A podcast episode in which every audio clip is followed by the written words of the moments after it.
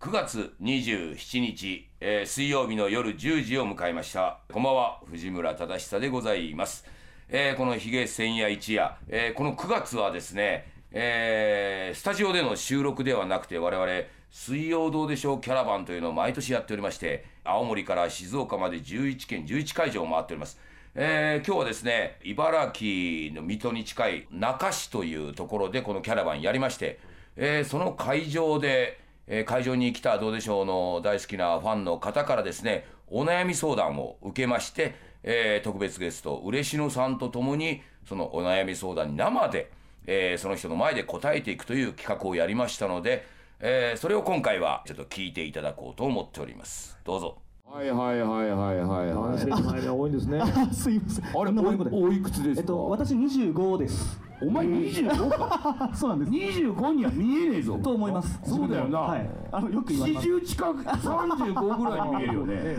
いや、ちょっとお前老けすぎてんだ。それは一体ご商売はどんな感じなんですか。あの私もいわゆる一般的なサラリーマン。サラリーマンで、はいはい。営業的な感じですか。あそうですそうです営業をやってましはいはいはいて。あれ今回はどんな。あの悩みとしてはですね、はいはいあの兄弟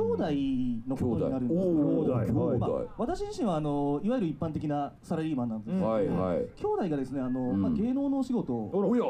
はしておりまして、はいはい。あの某公共放送の某長編ドラマでがっつり出てたりとか、俳優さんなんですか。ええっとまあ、弟か妹かっていうことに一旦ちょっとさせていただはいいてはいいいですはいはいよ。はいもううん。あの端的に言うと、収入格差がありすぎて困ってますああ。兄弟兄弟そうなんですの。君の下なんだそうね。なんですなるほど自分の下なんですけどもものすごいもう稼いじゃって、はい愛の立つ瀬がないんですよなるほそれが今大きな悩みど。あら、それは三人兄弟とか。えっといや私と下の2人兄弟です二人だけそうなんですよ収入格差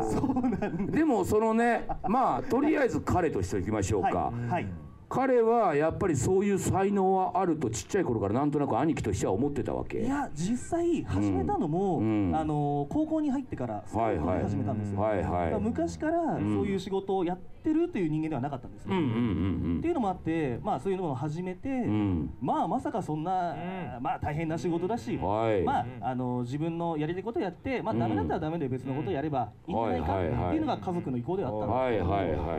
トントン拍子にあう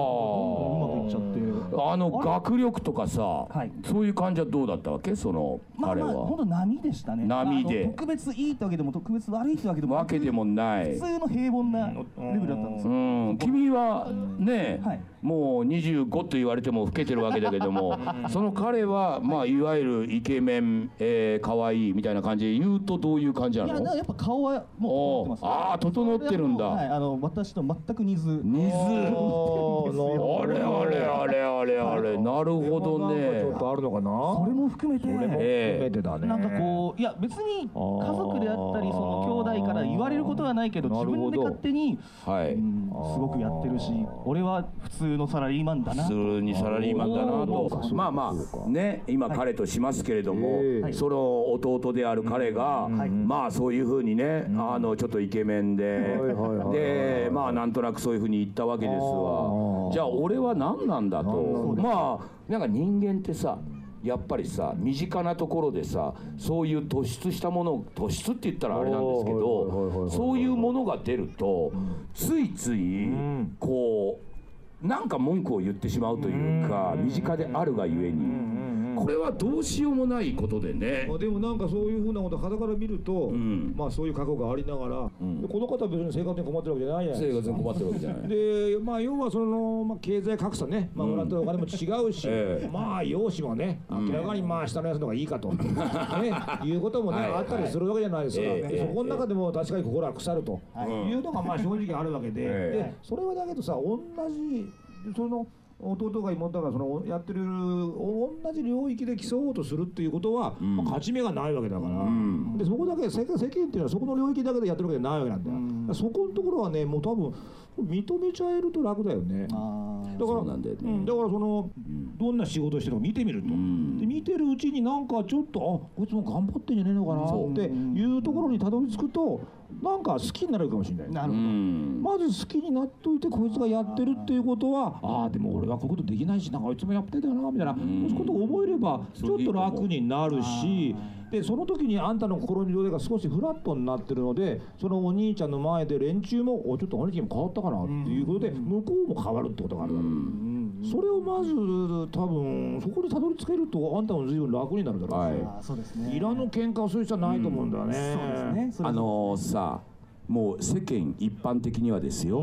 例えばお弟がね、なんかいやそうそんなね芸能界じゃなくても例えば東大の医学部を出てね、ああすごいお医者さんになったとか、はいはいはいなんかあると思った時に、いや俺も頑張らなきゃなっうんって言うのがみんな正しいと思ってるんですよ。例えば友達ですごい出世した社長がいる同級同級生の同級会であったらねすごいなんか出世して社長がいるいはいはい俺も頑張らなきゃなっていうのが普通の人の考え方で美談なんですよ。ですよね。違うんですよ、そんなことできるわけないんです、じゃなくて、一番正しいやり反応っていうのは、お前社長になったのか、すごいなお前は、って認めてあげるっていうこと、これが一番大事なことなんですよそこで自分で頑張る必要っていうのは自分を苦しめるだけだし、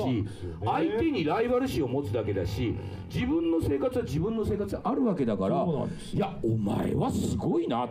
弟はすごいなこの前のドラマ見たけどお前は面白かったよって言ってあげるっていうのが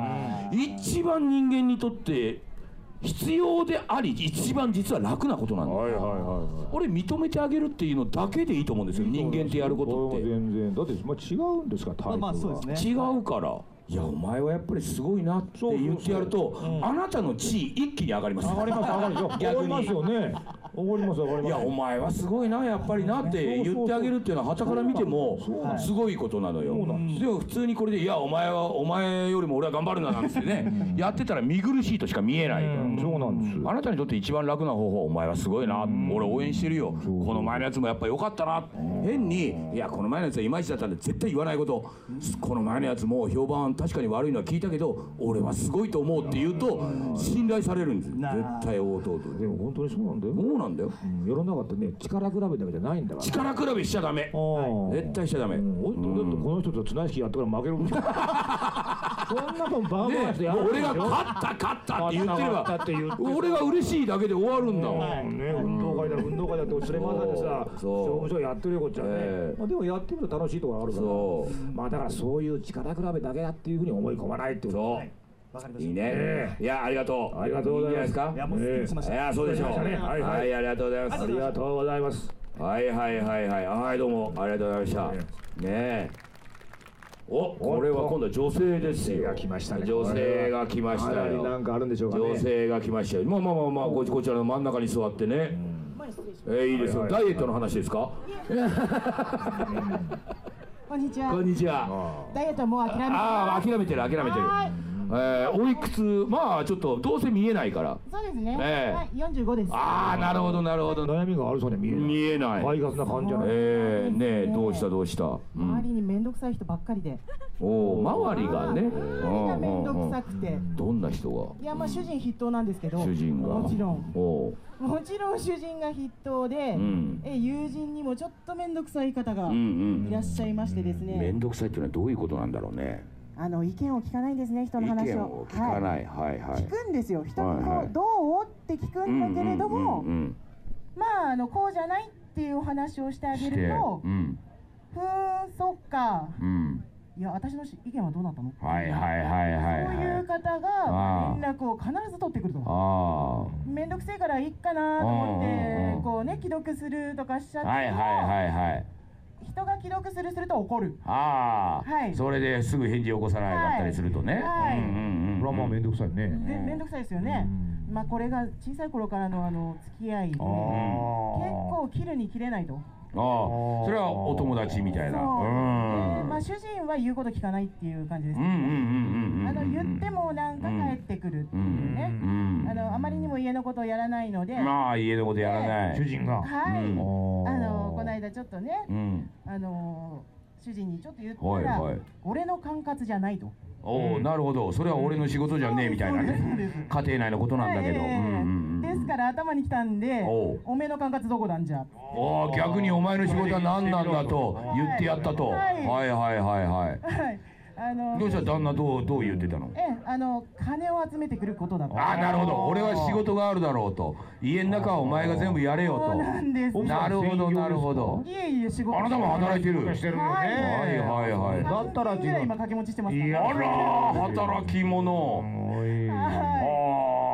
日数は少ないんであすけいれどやまあそれはねいでもねはい家計ははねい一助を担ってるわけだねそうあらなあんですらあらお子様はまあなね残念ながらまだないいのないんですあら旦那と二人はいあらあらあらあらあ旦那らが長男っていう感じですねもうなるほど子供なんだそうなんですよあどそうやったら大人になるのかなとなんつってでもそれ可愛いと思ってるんじゃないの全くですいやいやいやいやいやそうなのかい結婚する前はねもうちょっと頼れると思ったんですけどね、男は頼れるやつだと思ってたのに、はいはいもうあなたにおんぶに抱っこみたいな感じそうなんがですちょよっと自分に見えちゃうまあ旦那を筆頭にねそうですでもまあ昔からの付き合いのある知人まあどうね、はいお友達っていうのもなんか面倒くさいっていうのはあなたに頼るっていうことなのかなそうですねあまあこちらも気を使って友人なんかには、んまああの優しくやんわりとね、はいはいあなたが間違ってるんじゃないけないんですかっていうことも言うんですけれどあも、ええ落ち込んでて頭の中入ってこないやってい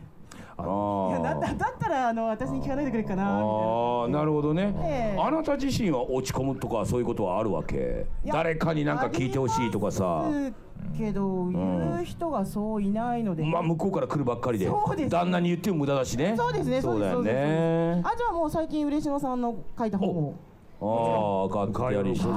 みんなってやっぱり良かったですか。でその面倒くさいやつに、ちょっと人生について悩んでるなるのほでどこれを読めとそうおうね。もう一冊買って、面倒くさいやつ言えませんからね。うんでも嬉野さんを知ってるんで、もうこなるれ,ほどはない、るほどなるほどこれを読めと渡したんですけれども、それきり返事がないんですよね。読んでないのかな。あなたはでもそうあのそういう役回りなんじゃないですかそれはあなたの持ったものだからあなたは人に甘えるとかそういうことではなくて、まあ、旦那に、まあ、頼りになる中で私はようやく甘えられるかもしれないぐらいにいたんだけどやっぱりこれはね悪いけどあなたの責任と言ったらあれだけんだけどあなたはそういうのを甘えてくるやつをとりあえず面倒くさいっていう顔しながらも多分答えてると思うんですよね。そうですね、あんまりねうん突き放しても突き放してはそうでしょ変わらなくなっちゃううんかあれですね。あらの中途半端になっちゃうねのかなとも思うんですよねあの自分にされたいことを人にしてしまうってところにありますよああるねですからその旦那さんにやっぱりちょっといろいろ何かとなくやってしまうっていうことが、あの奥さんあるかもしれない、でそれは結局自分がしてほしいことなんだけども、旦那は最初にそれを経験して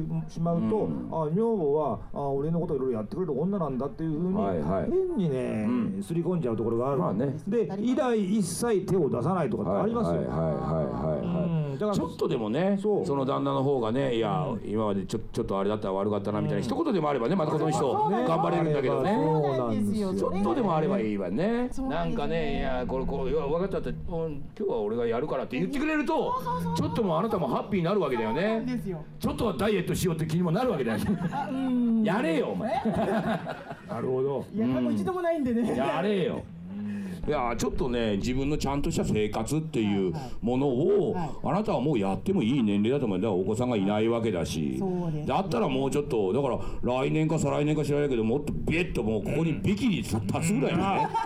ねいやでもそのぐらいのことは自分に向いた方が俺は絶対女の人はいいと思う。じゃあちょっと自分にやった方がいいと思うよ、うん、そうすると逆にあの自分のことを考えてわがままじゃなくて、ええいや自分のことを今までほったらかしにしすぎてたのは悪ですよあなたにとって自分に、はいだから自分のことをもうちょっとじゃあ私悪いけどそんなあのちょっと今歩いてくるかとかね1時間でも歩いてくるとかさあでもそれぐらいはあなたの時間の使い方としてやってやった方がいいんじゃないでみんなが周りがあなたが頑張っているそうやってやっていると、はい自分に気を使ってると思うとさすがにそんなにそんなにあなたに頼るってことはないと思いますよ、そうじゃなくてえじゃああいや頑張ってよ頑張ってよいいじゃんいいじゃんちょっとなんかちょっと痩せてきたじゃんとか、いやなんかちょっと最近ちょっと化粧もちゃんとしてるじゃんみたいになってくるとみんなあなたを女の人として認める。あうんね女の人といい人に認めるられるっていうのは大事だと思うよ俺そうですよ、うんその女性ですからうねんそうだこのよ女性は一応じゃないんだよこの人が言ってることはやっぱりあるあると思うんですよ一理あると思う、やっぱ自分の人生をもっと大事にするっていうう、ん、うん、そうそうそうだそかうらそのななんかなんか好きなことをし始めた方がいいですよああそうですね、旦那さんに期待しても多分もう無理でしょうんですうん、だから旦那の方をなん向となかくそれは思ってたん旦です那よの方を向かないんですよ、えであなたが好きなことをし始める、ええでそれそれになんかだって楽しくなるはずですからそこに見つけるとそうなんですよねでそこに集中する、だから人間集中を始めると、はいあの周りが気にならなくなるので、ええあの非常に人生ハッピーになるわけです、ええそうなった時に多分旦那がちょっとこう心がざわつくと思うんですよ、全く自分の方向に向いてこない、まあ別に怒りもしないけど何にもしないけど、ええとにかく好きなことばっかりやってるっていう、ええその時に旦那がどう出るかってことですよねそうですねそういうものをしないと今のまんま続けていくと旦那はあんたに依存してますからね一番良くないし、あんたもずっと旦那そんな旦那を構ってたらこれはもう本当に死んでも死にきれないはいそうなんですよ、そうだよめんどくさいっていうでのもこもれはあなたの責任として自分の好きなことをもう始めるんだってもう決めないと。そうですねそうだよねもうん、あなたが面倒くさい人が多いって言ってそろそろあなたが面倒くさい人を構ってるんだよずっと、でこれはあなたの責任でもあるよ、うそうですねそうなうのん、自分のことをもっとやらないとまあだからほったらかせないから、まあ、しょうがそうだよないねなと思って、優しさがあるんだけど多分ほったらかしても大丈夫なんですよ。大丈夫だよ生きていける生きていける全そう然は思うんですけど、うんこれも言い訳になってしまうんですよ。言い訳だね自分のやりたいことをやらないってことの言い訳になっちゃうから、何でもいいからおやんなさいみたいそうな。ですよねそえここで一刀両断されに来ましたういやーいいんじゃないかありがとうございますうんうん大丈夫じゃないですか、まだまだあるんだ。おるよちょっと自分の時間使えということですよわかりましたうん頑張ってよしちょっとちょっとだけダイエットしてみようかないやちょっとだけじゃねえよビシッてやれよまあビちシょっッととだけ空手も始めていいあよ。ビシッとやれよややんなよやった方がいいと思うよダイエットだけじゃないから。ああまあそれはそれだけなんだけどねはいはいありがとうはいありがとうございましたはい